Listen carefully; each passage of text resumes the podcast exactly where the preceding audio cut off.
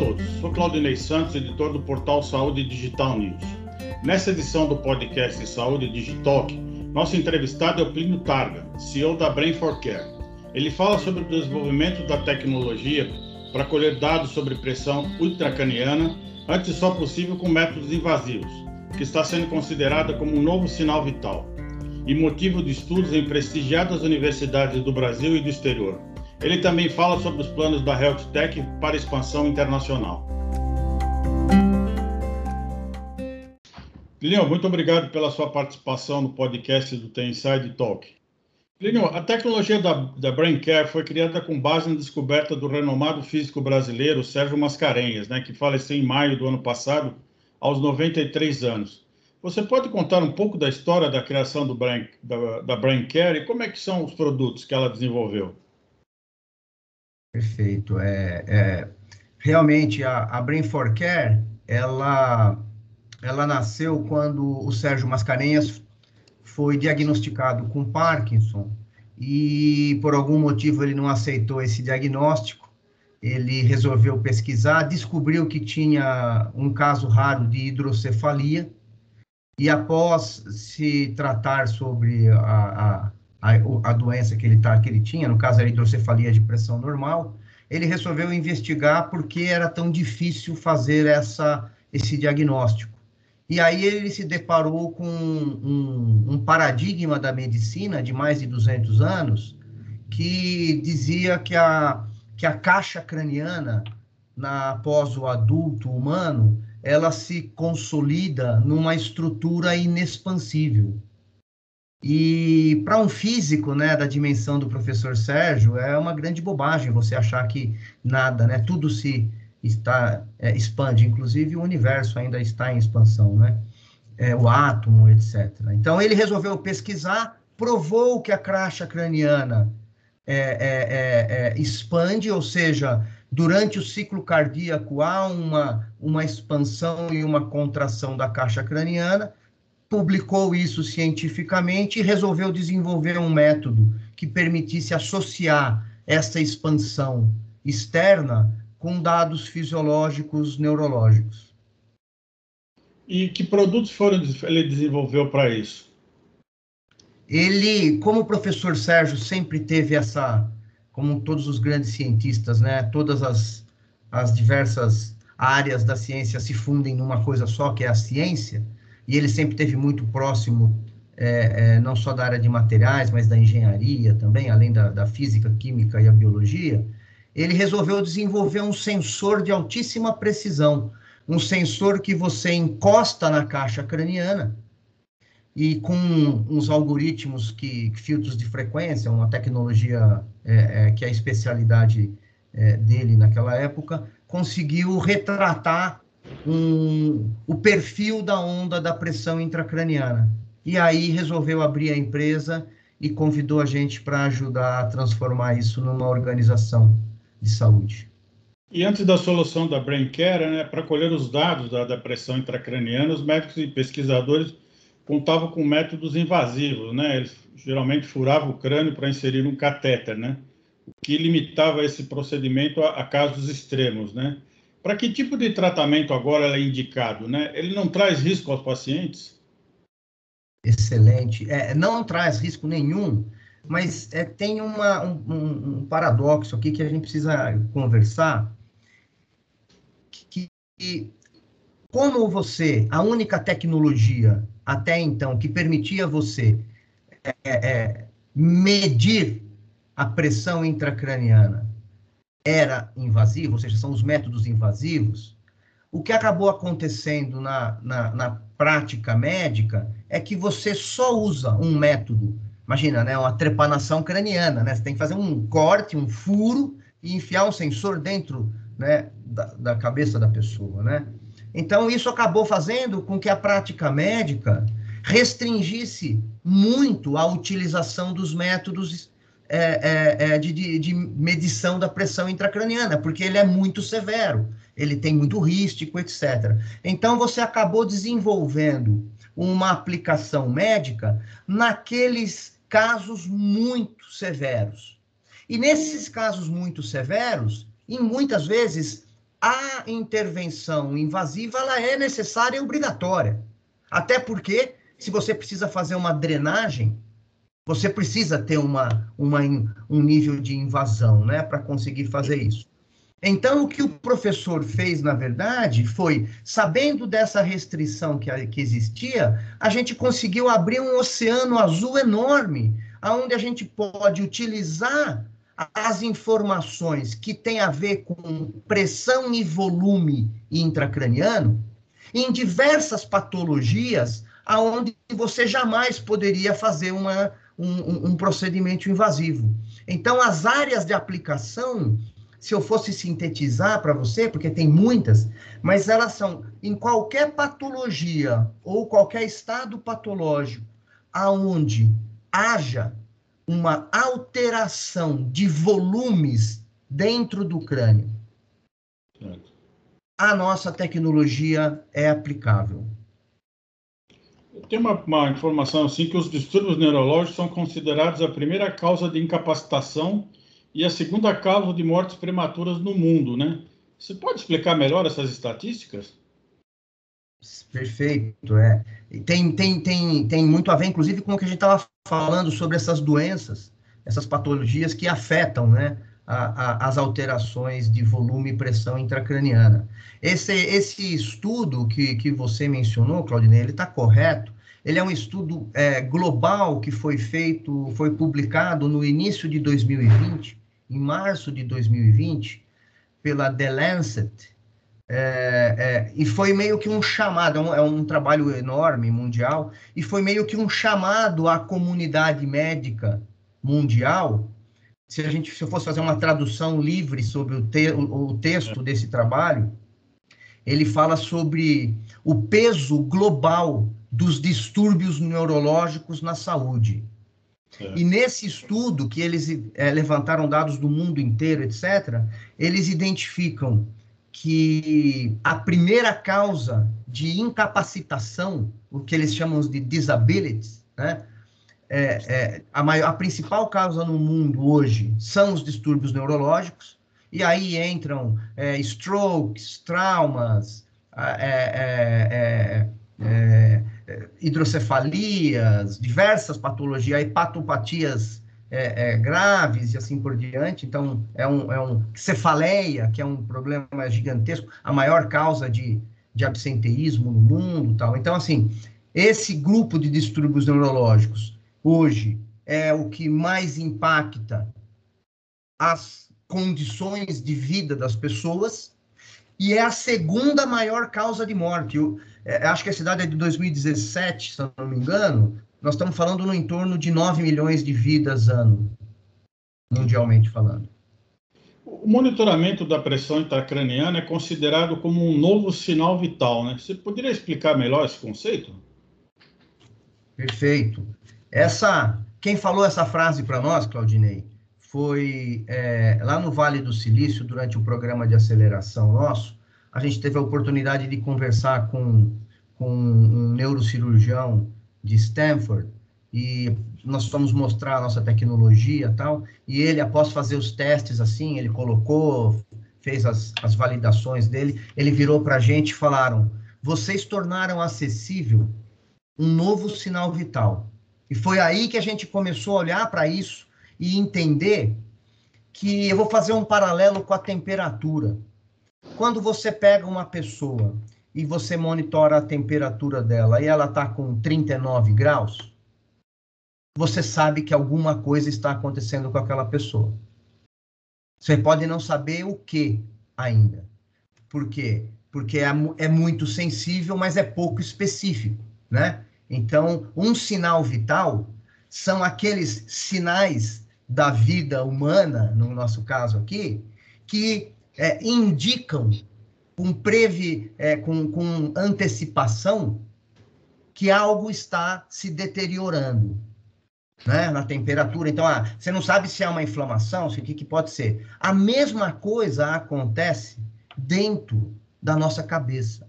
Dentro do crânio nosso, o, o, o, o, cérebro é uma estrutura muito sensível, né? Nós, ali, ali a gente consome mais ou menos 20% do oxigênio que a gente capta, né? É, é, é uma estrutura muito sensível, não, não armazena energia, tem umas características muito, muito particulares. E existe um conjunto de ou patologias ou de estados é, é, patológicos que refletem na alteração dentro do crânio antes, inclusive, de você perceber qualquer sintoma. Então, ele é um indicador, ele pode não ser muito preciso de dizer você tem a doença A, B ou C, mas ele diz para você, no, quando você não sabe, que você está indo em direção a. Existe algum problema acontecendo com você? Ou quando você já está no território de um problema, tipo, você teve um AVC, fez uma intervenção cirúrgica, será que está regredindo? Você consegue acompanhar por esse indicador que ele mostra para onde você está indo, entendeu? Então, assim, ele é um sinal vital porque ele diz é, é, muito sobre a, a, a, o status da saúde da pessoa naquele momento. Até por causa disso, a Singularity University escolheu a, a BrainCat para ser acelerada em 2017, né? Ela viu ali uma possibilidade de uma solução para ser aplicada globalmente. Não existe uma solução parecida, né? Como é que vocês estão trabalhando essa solução a nível global? Sem dúvida. É, é nós ficamos muito, muito é, impactados quando a Singularity é, é, selecionou a Brain for Care para ser acelerada lá no Vale do Silício. Né? É a única empresa brasileira até hoje selecionada para esse programa e é uma seleção global. E o princípio que fez pelo qual a Singularity é, selecionasse a Brain for Care naquele momento foi exatamente pelo nível de disrupção que a descoberta da, da Brain for Care trazia é, eles avaliaram que a, a, tecnologia da Brain for Care no futuro estaria é, apta a impactar um bilhão de pessoas no mundo. Né? Isso é uma, é, uma, é, uma, é uma dimensão muito grande, que já dá um indício de que é um sinal vital, né? ou seja, é uma coisa que tem um impacto é, é, é, é muito grande na, na sociedade como um todo. E em cima deste programa de aceleração, lá indo lá para pro, os Estados Unidos e participando lá, a gente criou a visão dessa empresa, dessa organização que nós estamos fazendo. É uma, a Brain for Care é uma organização que faz muita pesquisa científica, uhum. desenvolve muita tecnologia, tanto de engenharia de sensores, quanto de inteligência analítica e desenvolvimento de softwares. Certo. Tem um modelo de negócio que o objetivo nosso não é tornar acessível a nossa tecnologia para poucos que pagam muito, mas levar a nossa tecnologia, já que ela é um sinal vital e ela está associada à, à qualidade da vida e até à vida da pessoa, então que a gente tenha o maior alcance possível no menor espaço de tempo. Então é um modelo concebido para ser de impacto populacional. E isso vem desde a da questão da arquitetura tecnológica quanto da questão econômica. É uma solução de acesso fácil e barato. Inclusive, no, no final do ano passado, ela foi aprovada pelo FDA norte-americano, né? É, vocês estão pretendendo comercializar também agora nos Estados Unidos, que é um grande mercado, né? Qual que é a sua estimativa de mercado para a BrainCare? É, estamos, a gente, a gente conseguiu agora é, é interessante lembrar que quando a gente foi para a Singularity, a gente tinha um protótipo desse sensor. Era um sensor a cabo, um sensor com a primeira tecnologia que validava a, a, a tecnologia é, é per se, mas não era uma tecnologia orientada para o século XXI. O que nós fizemos quando nós voltamos de lá foi desenvolver toda uma arquitetura, né? Um sensor sem fio, um aplicativo, uma cloud com inteligência analítica, etc., pra, né? E um, uma política de, de precificação que tornasse isso muito, muito acessível às pessoas, né? A, a, a, o que nós estamos fazendo desde então é saber o seguinte: se a gente sabe que daqui 15 anos isso vai ser um sinal vital, o que nós temos que fazer hoje para chegar lá em 20 anos? E dentro desta estrutura de plano veio um pé muito forte em pesquisa científica, Hoje eu faço pesquisa científica nos principais centros médicos da América, tanto no Brasil quanto nos Estados Unidos, em alguns na Europa já. A gente desenvolveu tecnologia de ponta, tanto para sensoriamento quanto para inteligência analítica. Nós desenvolvemos as proteções patentárias, então eu tenho patentes nos Estados Unidos, na Europa, no Brasil e agora uma patente global sendo aprovada. Provavelmente antes do final de março a gente vai ter uma patente global avalidada. E também a questão regulatória que é extremamente relevante. A gente já tinha a, a, a, a, autorização da Anvisa desde a metade de 2019 para essa tecnologia, e nós conseguimos agora, em novembro de 2021, a aprovação final completa do FDA para a gente comercializar a nossa solução no mercado é, é, norte-americano. A estimativa desse mercado, Claudinei, é, a gente fez, nós estamos revendo todos os planos, mas a gente estima, como é uma solução que não existe nenhuma outra concorrente no mundo hoje, você tem outros métodos indiretos de tentar olhar para a pressão intracraniana. Mas é. o que nós monitoramos é a complacência intracraniana, que ainda é uma inovação no mundo médico poucas pessoas conhecem, só quem está na fronteira. Então, nós estamos no, John, no Johns Hopkins porque eles sabem da importância disso. Na Cleveland, eles sabem. Na USP, eles sabem. Na Unifesp, eles sabem. Então, nesses centros de pesquisas mais avançados, eles entendem a dimensão e o impacto disso. Nós estimamos, é, é, há três anos atrás, que no mundo inteiro, considerasse todo, toda a realidade do mundo hoje, deve haver um mercado para aproximadamente 2 milhões e meio de sensores, o que daria um mercado na casa de uns 20 bilhões de dólares anuais.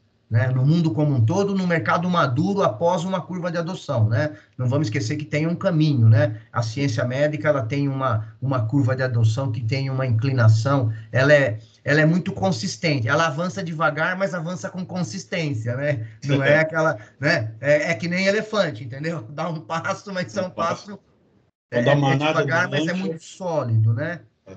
E no mercado americano, a gente estima hoje é, é, algo em torno de 1 a 3 bilhões de dólares de mercado na sua maturidade, só para aplicação da complacência intracraniana. Você falou sobre a questão de ser acessível ao maior número possível de parceiros, né? De, de, de, de hospitais, clínicas, né? Como é que é a, a, aceitação hoje do mercado brasileiro, né? Como é que é o modelo de negócios da BrainCare, como é que ela pode ampliar a participação dela nessas instituições de saúde de, de menor porte, né? Inclusive instituições públicas. Como é que você está vendo esse cenário? Esse é, esse é o cenário pelo qual a gente desenhou a estratégia. Certo. É, acontece que se a gente tenta, aqui no Brasil, é, é, é, abordar o mercado público primeiro, a gente não tem apoio, a gente não tem, além do mais, demora muito tempo, né? Então, a nossa estratégia é meio de hackear pelo, pelo privado. Então, a gente investiu muito em fazer com que a comunidade é, é, científica ficasse sabendo, com que os hospitais e as clínicas de maior referência, os grandes hospitais, as principais clínicas de neurologistas e neurocirurgiões é, e de intensivistas, né, que nós estamos muito dentro das UTIs, nós fizemos com que este público soubesse do que estava acontecendo, é, pelas pesquisas, pelas publicações. Só o ano passado nós publicamos 27 artigos científicos no mundo, né? Então, é, é, é uma produção científica muito forte, e isso fez com que a, a, a essa, essa primeira, os early adopters, né, esses, a, os, as, as empresas e as pessoas que adotam a tecnologia no seu início da onda, né, no início da, uhum. da, da descoberta, e nós montamos um modelo de negócio aonde eu não dependo, eu não dependo de infraestrutura de TI do hospital, eu não dependo da engenharia clínica, ou seja, a gente criou uma solução que é muito simples. O sensor é incomodato, a, a empresa a, paga uma taxa mensal baixa, um valor baixo e fixo, pode monitorar mil pessoas, o valor é o mesmo. Perfeito. E uma tecnologia que a única coisa que a gente precisa é uma conexão com a internet. Muito fácil de usar. muito fácil de usar, muito simples de entender, interpretar. A lógica é que a gente, a gente capta uma onda cerebral. É mais ou menos que nem o ECG, sabe o eletrocardiograma? Sim, Tem aquele símbolo, né? É isso. Todo mundo conhece aquele símbolo, mas quem, além de conhecer aquele símbolo, entende a lógica por trás daquela onda do cardiograma, uhum. do eletrocardiograma, sabe avaliar o status, se está acontecendo alguma coisa ou não. A mesma coisa existe hoje dentro do crânio das pessoas. Tem uma onda que a gente capta exatamente igual ao ECG com a nossa tecnologia. A Brain for Care tira essa onda, você olha para essa onda, você sabe se está acontecendo alguma coisa, só que a gente fez mais, a gente desenvolveu algoritmos inteligentes que processam automaticamente e geram, traduzem a onda em números e em gráficos que de uma maneira muito simples indicam se a situação está piorando, se está melhorando ou se ela está estável gera os insights para que a pessoa consiga fazer um, um diagnóstico. Exatamente isso. É mais uma informação junto da multimodalidade, que é o que acontece nesse ambiente complexo. E aí, os, a palavra certa, você, você cunhou a palavra correta. Com a nossa informação, estão surgindo insights incríveis. E nós estamos publicando, nós já tivemos agora vários artigos. Esse ano aqui nós vamos publicar mais que o ano passado porque esses insights estão gerando nos médicos que têm essa amplitude, até nos enfermeiros e no, nos intensivistas, etc., eles estão percebendo correlações que até então eles nunca conseguiam avaliar. E isso está é, é, um, tá gerando uma onda de inovação, de aplicação clínica muito forte. É, quer dizer, então está gerando pesquisa em, em, diferentes áreas da, da, da, da saúde, né? não só para uns uma solução específica, para um problema Exato. específico. Exato, porque quando a gente fala de neurologia uh, ou, de um, ou distúrbio neurológico, automaticamente as pessoas pensam em alguma coisa que está acontecendo na cabeça da pessoa, né? Ela teve um, um stroke, ela é. teve um trauma craniano, ela tem é, hidrocefalia. As é. pessoas esquecem que a hipertensão arterial gera uma hipertensão intracraniana em algumas situações.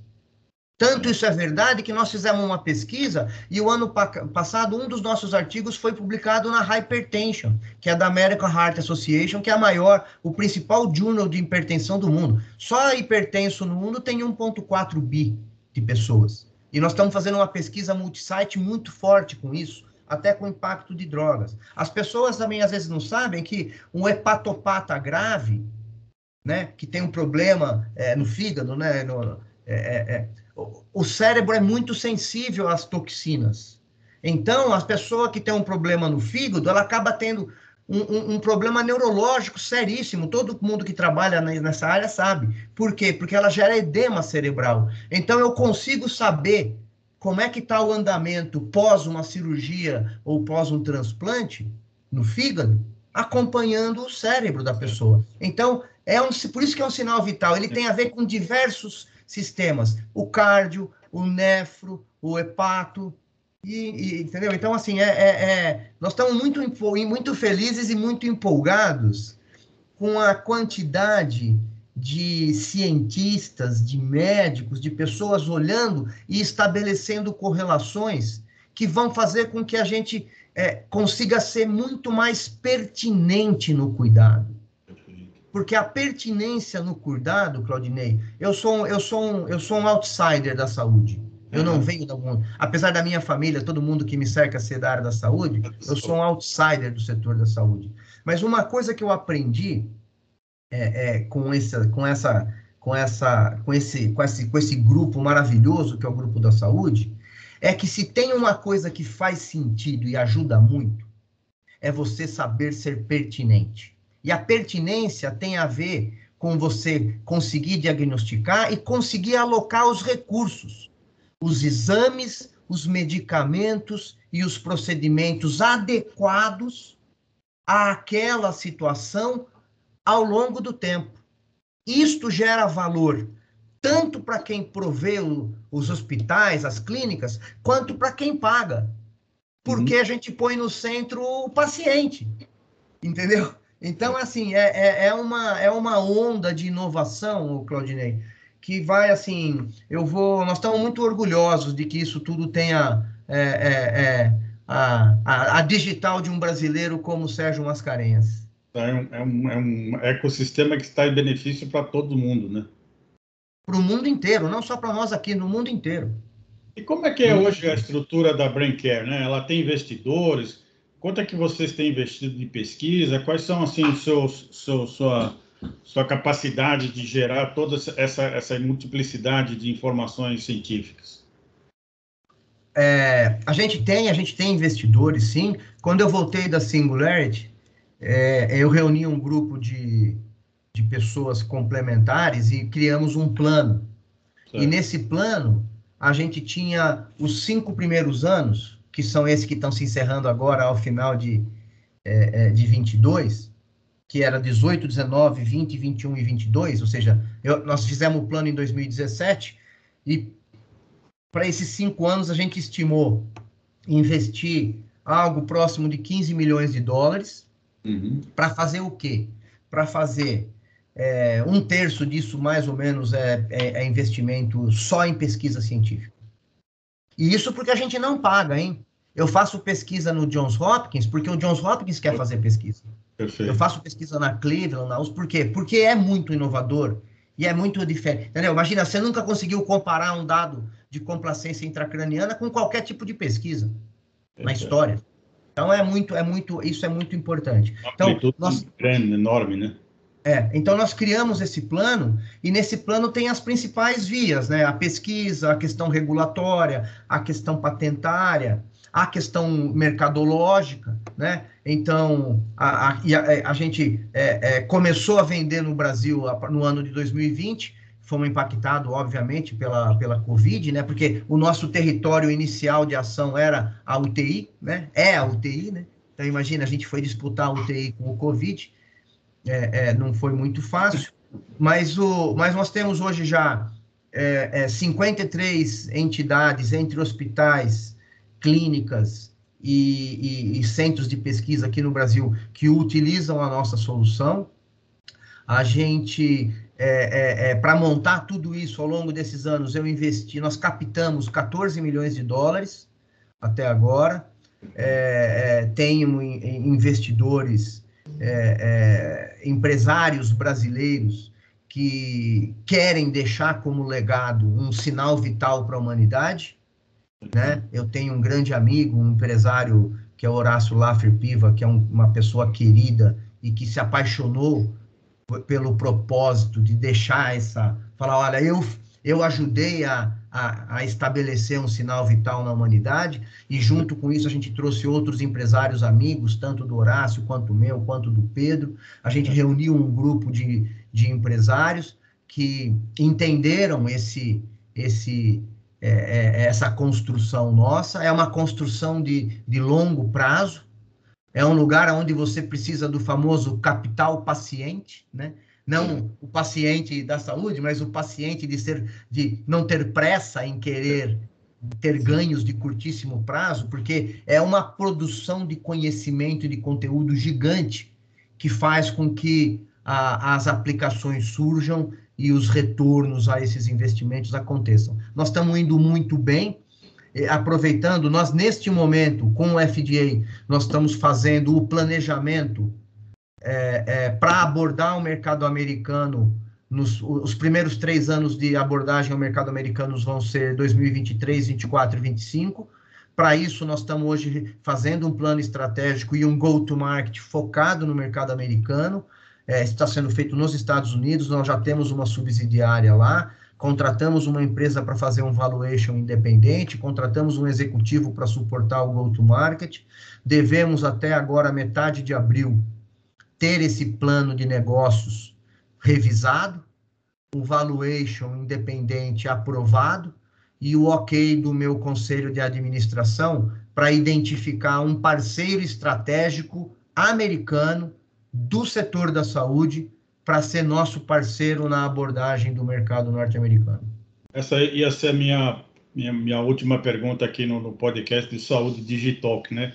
Justamente é isso. Se você pretende, por exemplo, é, terceirizar a fabricação para um grande grupo como tipo GE ou Philips, que é voltada para essa área de equipamento médico, ou contratá-los para eles fazerem a expansão comercial? Como é que você vai é, fazer a expansão comercial da Braincap? Porque, como você viu, o potencial é global, né? É, é excelente pergunta. É, é, parte eu respondi, mas a parte mais essencial foi bom que você que você me chamou a atenção. Nós temos uma, assim, nós vamos ser uma empresa brasileira de saúde no mundo. Perfeito. Nós, é, esse é o foco. Marca Nós própria. Marca própria, estratégia própria e parceiros que façam sentido. Perfeito. Né? É, é, o que nós temos hoje é a gente tem uma tecnologia desenvolvida e concebida e patenteada com sigilo é, é, de propriedade intelectual, inclusive registrado, tudo, aonde a gente vai produzir esses sensores aqui no Brasil mesmo. Nós temos tecnologia e capacidade de produção é, é, de alta tecnologia, né? Então eu não preciso terceirizar isso mais. É, eu venho da, eu estudei lá na região de São Carlos, aqui no interior de São Paulo, que é um centro de inovação e tecnologia maravilhoso, talvez um dos mais fortes no mundo hoje em dia. É, nós temos toda uma estratégia lá. O, os sensores serão distribuídos daqui. A nossa ideia não é terceirizar, não tem necessidade, ele é pequeno, o volume é baixo, a gente tem toda essa tecnologia já embarcada aqui. O que nós queremos mesmo é identificar qual é o parceiro da área da saúde que faz sentido e que gera valor mútuo, tanto para nós quanto para eles, da gente abordar o mercado americano juntos. Principalmente alguém que tenha uma estrutura, por exemplo, de canais de acesso né? Então, não precisa ser a maior, mas nós estamos pesquisando aí, nós temos, não, não dá para falar, mas nós temos já uma lista de algumas empresas em vários segmentos diferentes. Porque pode ser uma, ser uma, uma operação ganha-ganha, né? Exatamente. Falou, em segmento, porque essa, essa solução pode ser aplicada em vários tipos de, de doença, né? Em vários tipos de, de, de situação médica, né? Então, ele pode ser para empresas especializadas em cada um, cada um dos tipos de segmento, né? Exatamente, é exatamente essa visão. A gente quer um parceiro que seja mais estratégico, porque a uhum. gente tem várias aplicações para segmentos específicos. Né? Perfeito. Né? Então, nós estamos construindo esse plano, então estamos muito confiantes, muito animados, sim, pesquisas científicas maravilhosas, vai sair um artigo daqui a pouco da Cleveland, que vai ser mais uma, uma grande chacoalhada na neurologia, nós estamos muito felizes com, a, com as conquistas. Bom, Plínio, parabéns aí pelo trabalho e vamos ficar em contato para logo, logo a gente estar tá divulgando as novas novidades aí da Braincare. Muito obrigado pela sua participação no nosso podcast de Saúde Digital. Grande Muito abraço. Obrigado. Muito obrigado a você, Claudinei. Um abraço para você, um abraço a todos os seus ouvintes e foi um prazer. Falou. Obrigado, então. Um abraço. Abraço. Esse foi o episódio de hoje do Saúde Digital. Agradeço a sua audiência e gostaria de convidá-lo ou convidá-la para acompanhar as notícias do setor no portal Saúde Digital News. Inscreva-se em nossa newsletter, acompanhe nossas redes sociais e participe de nossos eventos.